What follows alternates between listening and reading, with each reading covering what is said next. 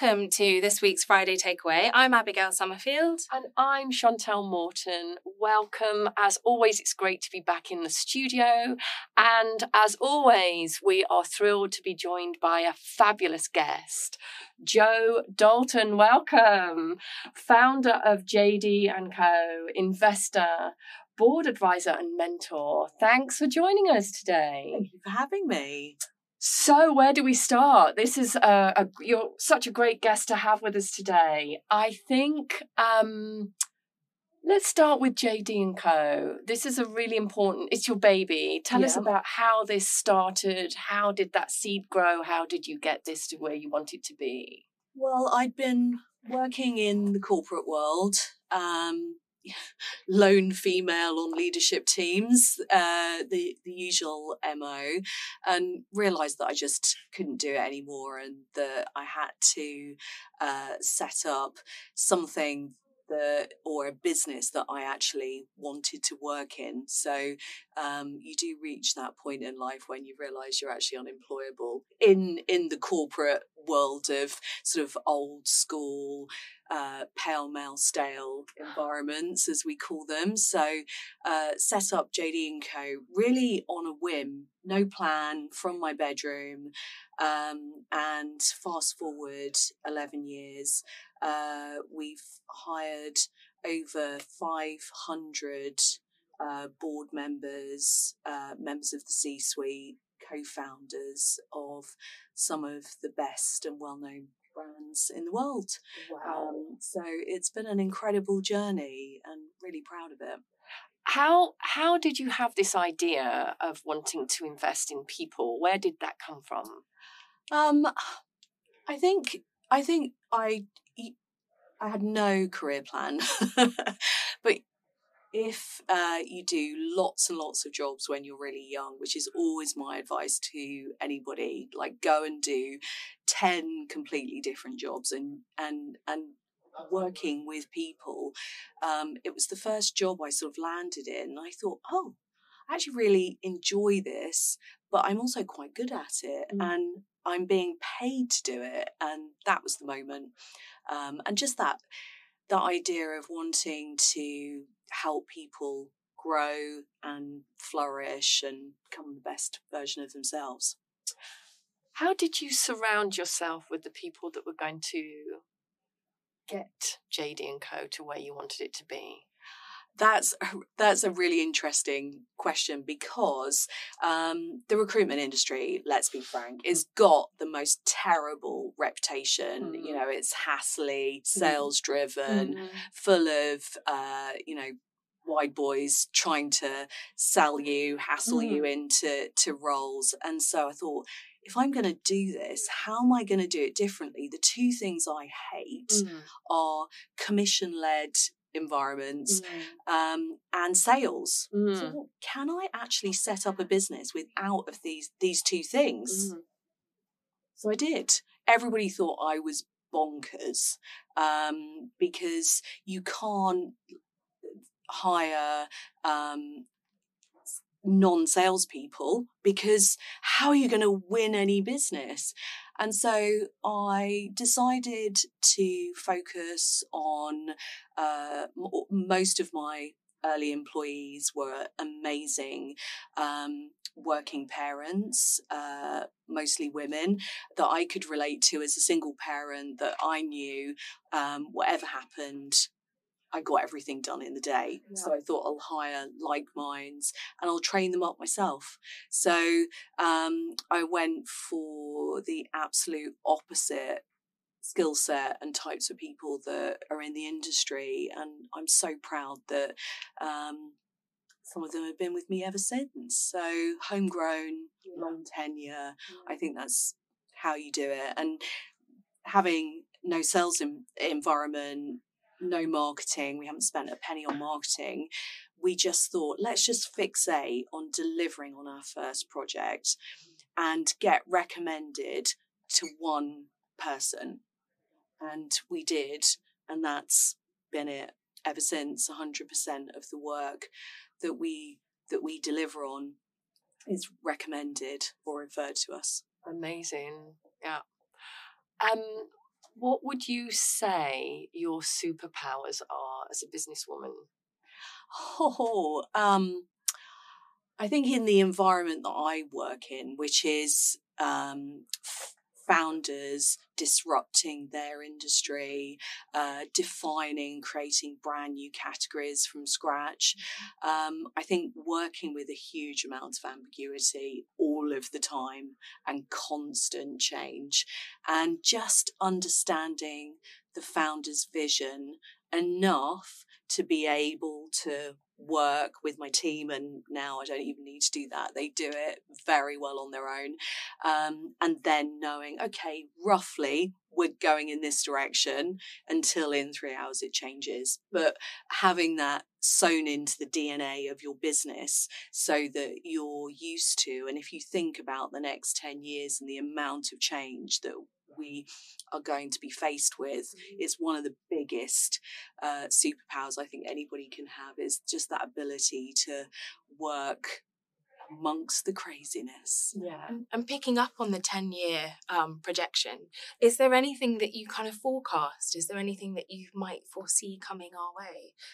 Um, I, I, I, I don't want to talk about too many of the things because I think that everybody finds the future really scary. Mm. And the one thing I would say is that if you're not a natural optimist, um, it's it is going to be a really scary place. The rate of innovation that we're looking at mm. right now mm. with AI and um, and the automation of of lots of the things that are around us right now, lack of resources, um, and misinformation. Um, guiding some of the decisions that we're making but i think the the the the focus has got to be on being more human as technology AI starts to take over, we've mm. got to be as human as possible. And sorry to ask a stupid question, but what does it mean to be more human?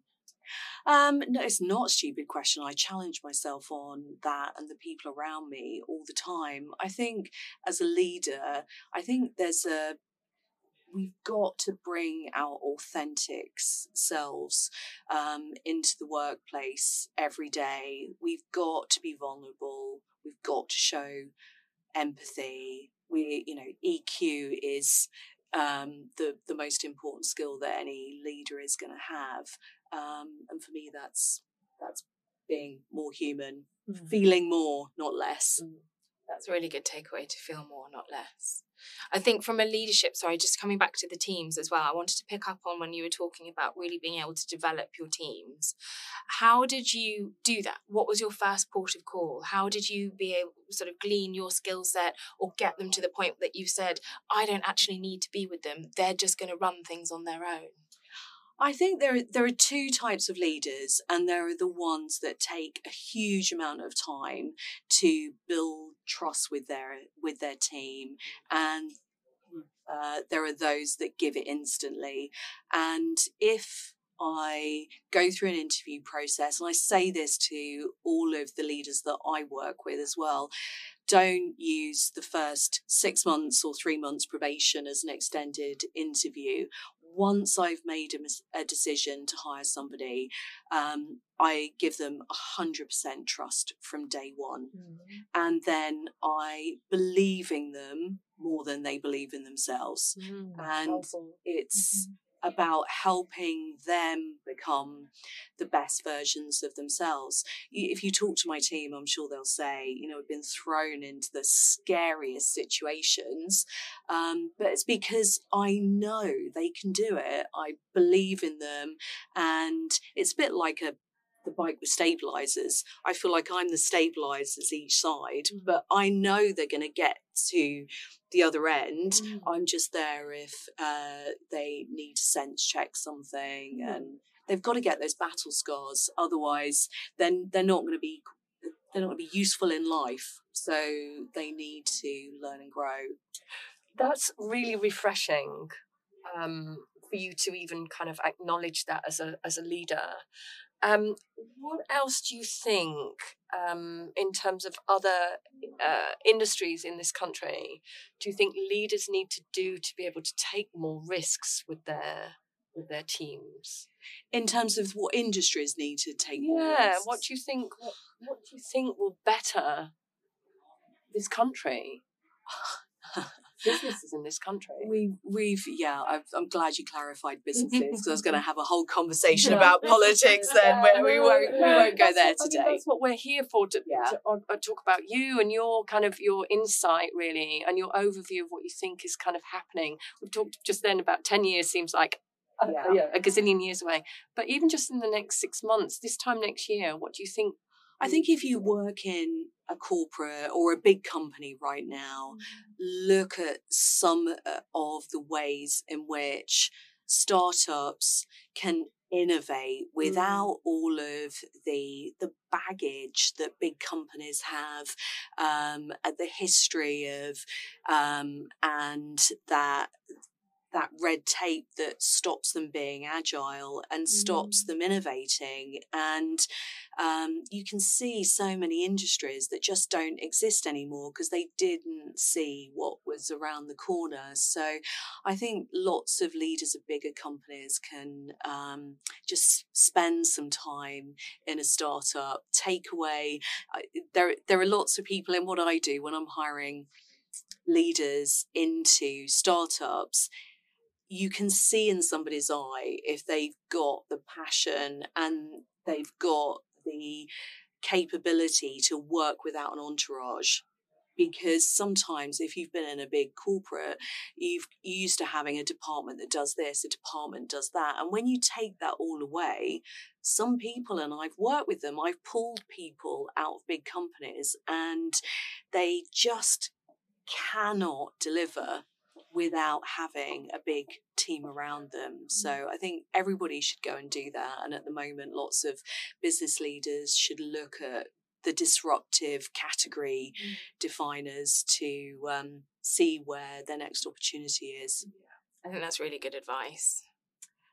Can we ask you about something that you're deeply passionate about, which is uplifting women in senior roles? Tell us about that. Oh yes, it it really does help me at uh, my age get out of bed in the morning and get motivated because um, I just want to be the role model that I didn't have when um, I was growing up and when I was starting out in my career.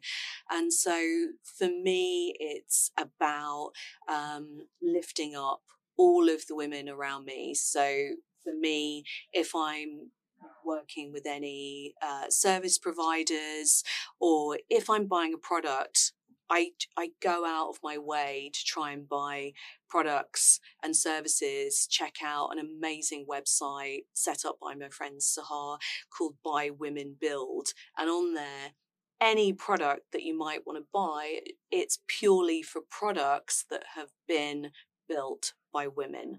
So maybe you haven't got the money to invest in them. Uh, maybe you haven't got the time to mentor them, but at least you can buy their product.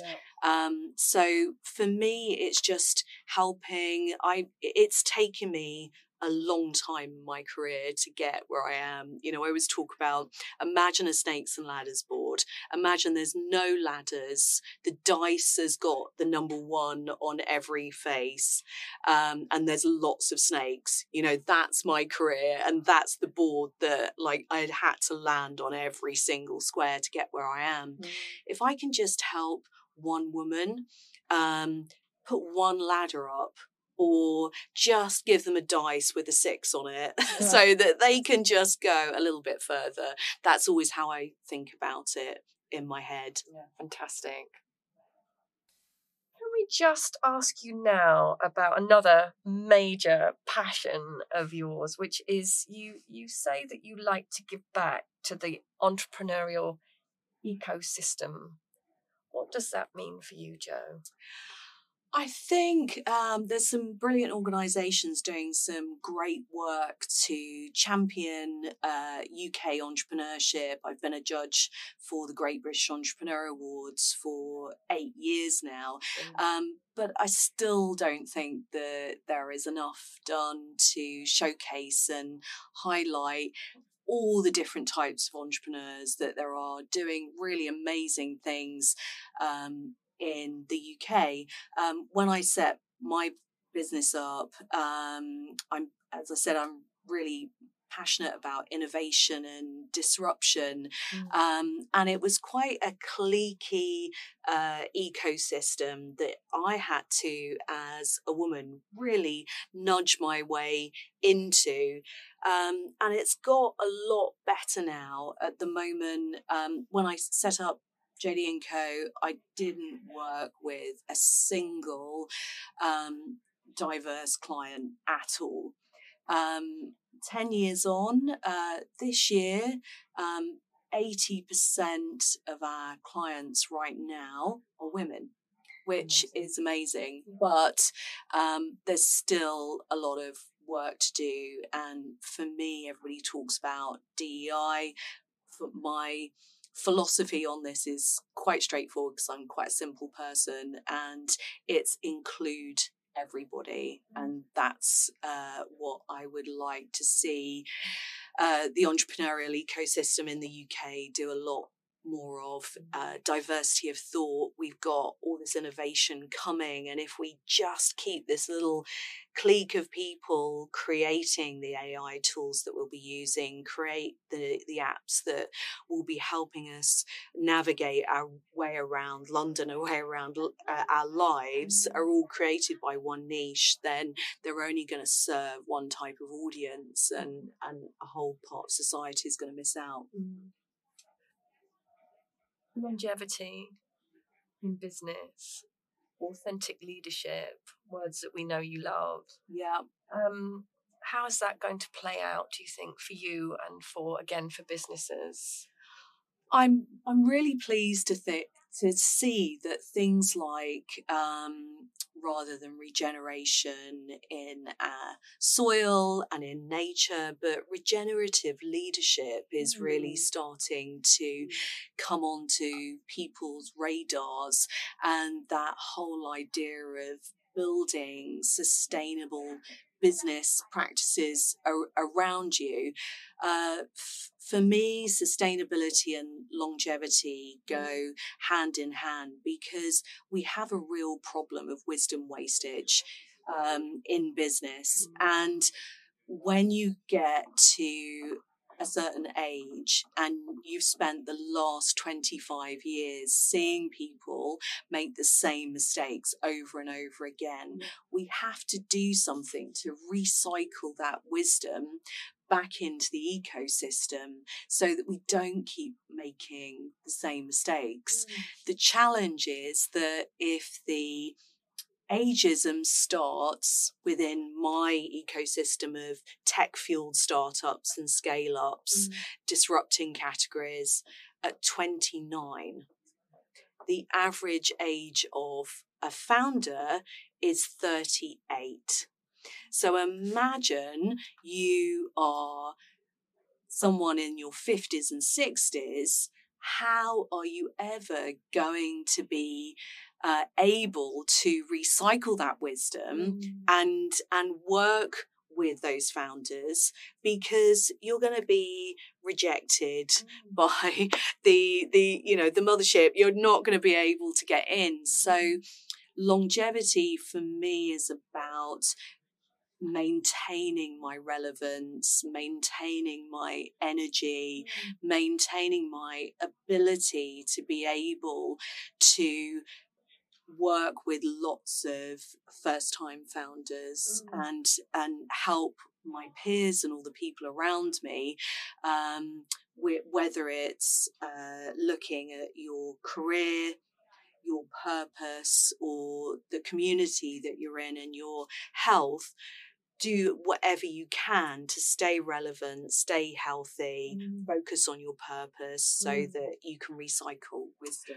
That um recycling your wisdom is a really powerful thing to talk about from um, a uh, just self uh, um, understanding to be able to realize that you have that wisdom and not to be kind of sidelined. That's really hard to do if you are, like you've called the mothership, is mm, rejecting mm, you. Mm. How do you think people can kind of really tap into that and know their worth?